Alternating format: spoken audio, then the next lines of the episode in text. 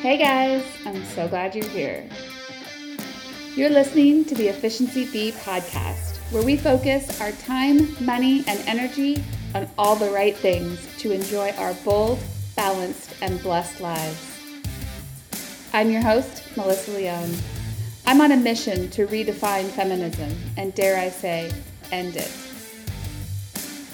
You've heard of a busy bee, a honeybee, a queen bee? This is Efficiency Bee. Hey, everybody. How's it going?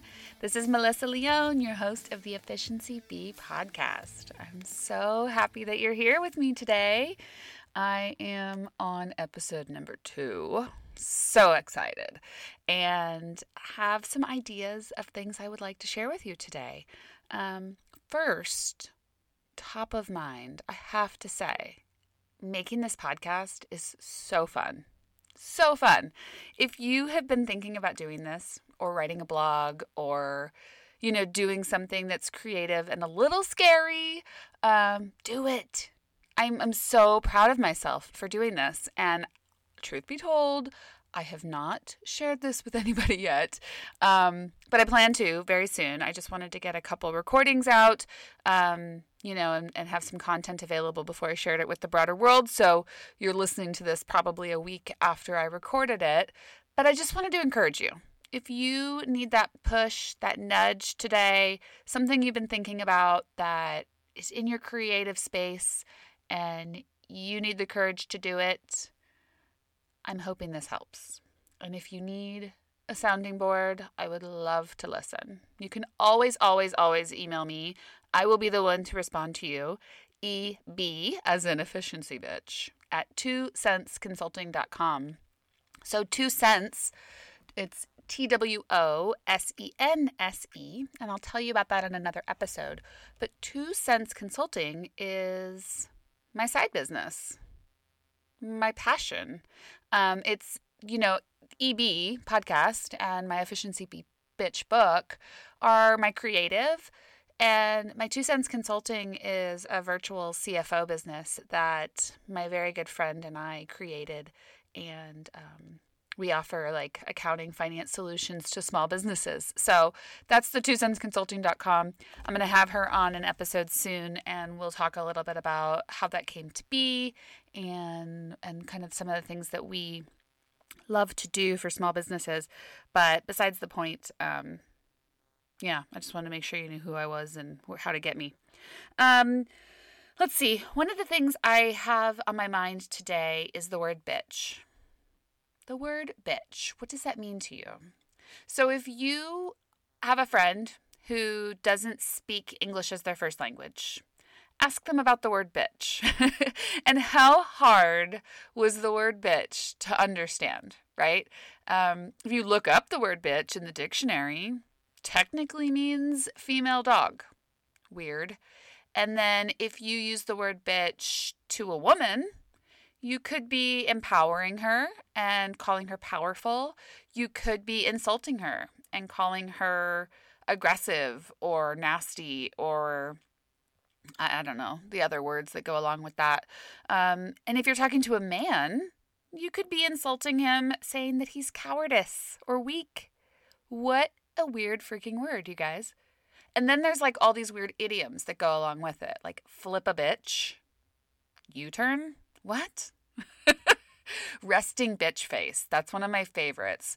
I have that one mastered. Um, although my sister-in-law Megan probably has a, a better RBF than I do. Um, but the resting bitch face, right? Like I look serious, I look angry, even if I'm not, when I'm just resting. It's true, I do. Um, weird ones. Uh, bitch slap. What does that even mean? I think it means like to slap someone across the face with an open hand. I, think that's what that means.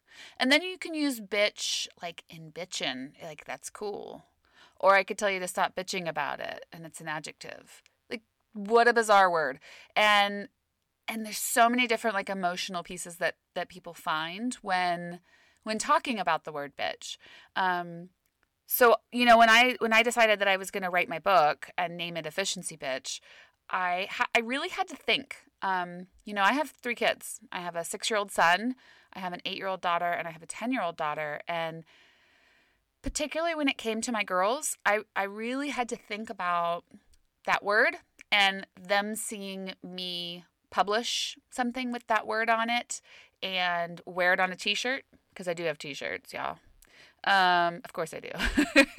um, but you know, I had to really think about what that meant and and what did I want them to say. You know, my mom like hates t-shirts that have labels on them, you know, that say like juicy and weird stuff like that. She just thinks like it's the weirdest thing to label yourself. And and I don't disagree in some cases. And I really had to think about am I labeling myself a bitch? And and if so, what do I want that word to mean to me? So I started doing research and I wanted to share with you a little bit of the history of the word bitch, um, particularly in the United States, right? So as I mentioned earlier, the the official definition, if you look it up in a dictionary, of a bitch is a female dog. So, back in the late 1800s, early 1900s, women did not have the right to vote. They also did not have the right to own property. Um, even if their husband died, the property did not go to them.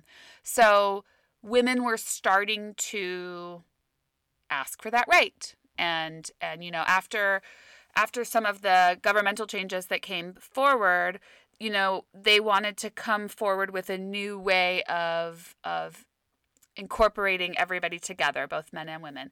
And so a group of women had tea one morning and um, started coming with this up with this idea, and that turned into a revolution, um, women's suffrage, and you know they started protesting, asking for the right to vote. Um, it was peaceful protest, very different than what we would see today, but it turned into different different types of movements in order to get women the right to vote. And a journalist at the time wrote in a newspaper that Susan B. Anthony was acting as if she was a bitch in heat. And to not mind her any attention that this too shall pass right? Like like a menstrual cycle passes it basically was what he was saying. And he called her that because a female dog when in heat is aggressive because she biologically wants to be impregnated. And so he was referring to that action, that aggressive behavior. And through that time period, the use of the word bitch in journalism doubled. And they started using it more and more uh, to describe these aggressive women.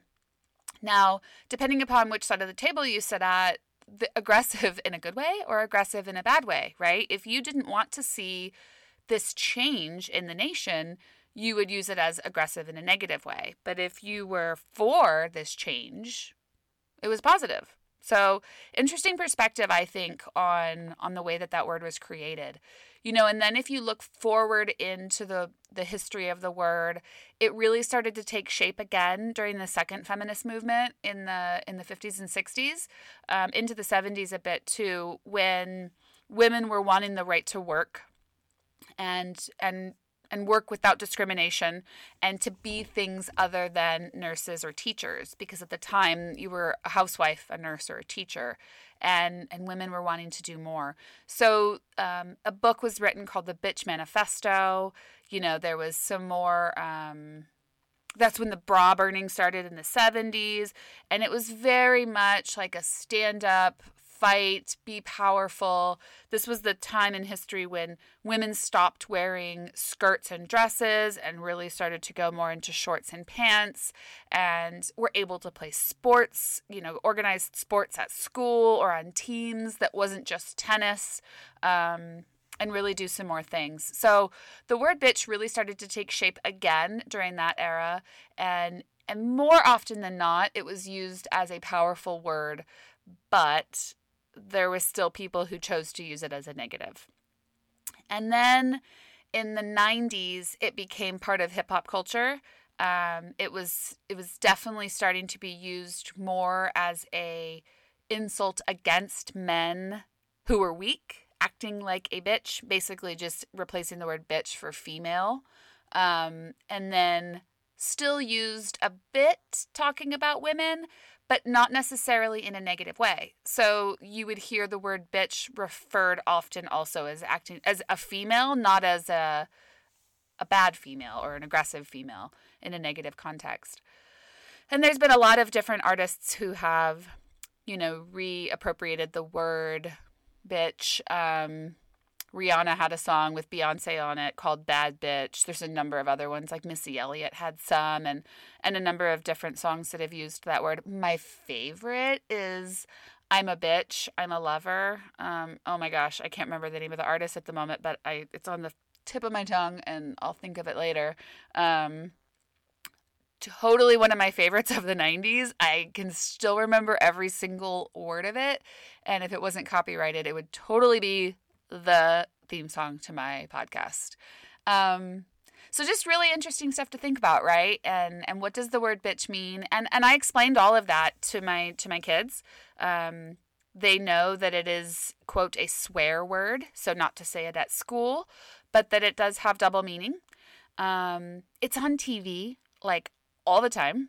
It's um, all the time. I watch Friends like I'm addicted to Friends, the TV show, right? Because I, well, I grew up in the 90s. Um, but they talk, they say the word bitch constantly back then. Even even then, um, in the mid 90s, early 2000s, it was it was definitely popular on on television. So, interesting evolution of the word bitch. I used the word bitch one time towards my mother um, which is actually how the title Efficiency Bitch came to be. And I can promise you, I wasn't using it in a nice way. um, it was, I was 18 years old and I left home for the first time. I went away to school. I went to Northern Arizona University in Flagstaff. And I came home and my parents were getting ready for a party. I have no idea what the party was for. It was probably for football. We were huge were, still are, huge U of A Wildcat uh, fans, and they liked to throw parties. They still do. And we were getting ready for a party, and I remember very vividly, you know, what stage we were in the party planning process. My mom raised three kids. She and my dad both had full time careers. I can't believe I just said that. My mom and my dad raised three kids. My mom didn't do it by herself. Okay.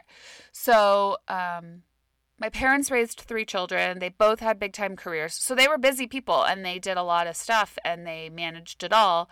Um, and so parties were no different. There was like a process and an order, definitely driven by my mother. And I was standing in the kitchen and I was in her way. And I think I had messed up some food that she was organizing, you know, to put out. And I made the comment, she got mad at me. And I said, Yeah, you don't have to be an efficiency bitch and it was like daggers, right? Like that mom look of, oh, I'm going to get you. But then the party was about to start, so it didn't. she didn't get me.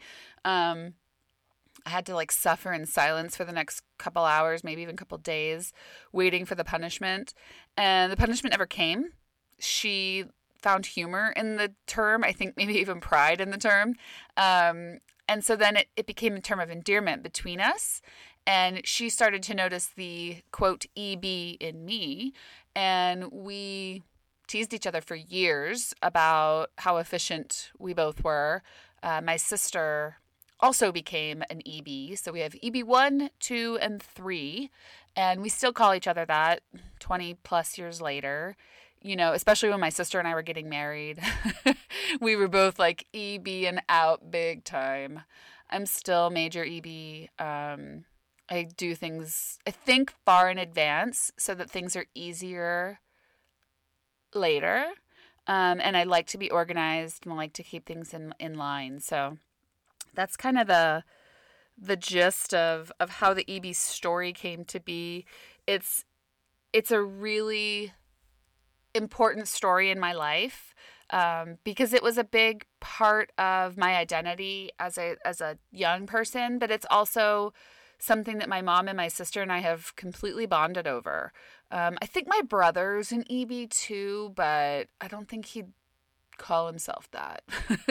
um, I hope men know that they too can be EBs, you know, and that's that's one of the reasons that the the podcast and and the symbol, the logo is a bee.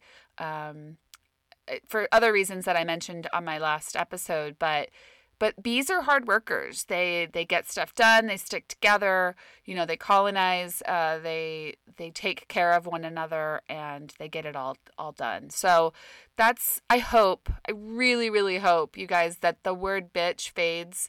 Um, and and it just stays forward as an efficiency bee and that we collectively see the value and working together as a team, working together as a hive, and and continuing the EB movement, both for men and for women. It's definitely something that that I plan to do um, in this podcast.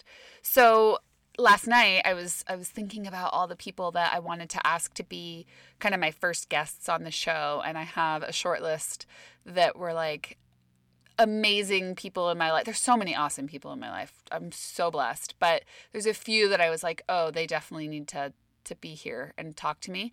Um, but then I had this wild idea that I was going to find other business owners with the name bee, honeybees, queen bees, busy bees, and reach out to them and have several business owners um, who are also hive lovers uh, to join in on the conversation. And what an amazing group of people I met. I can't even tell you. I blind DM'd on Instagram like six or seven different businesses with the name bee in it. One was Honeybee, uh, one was a queen bee. I think two or three were a queen bee.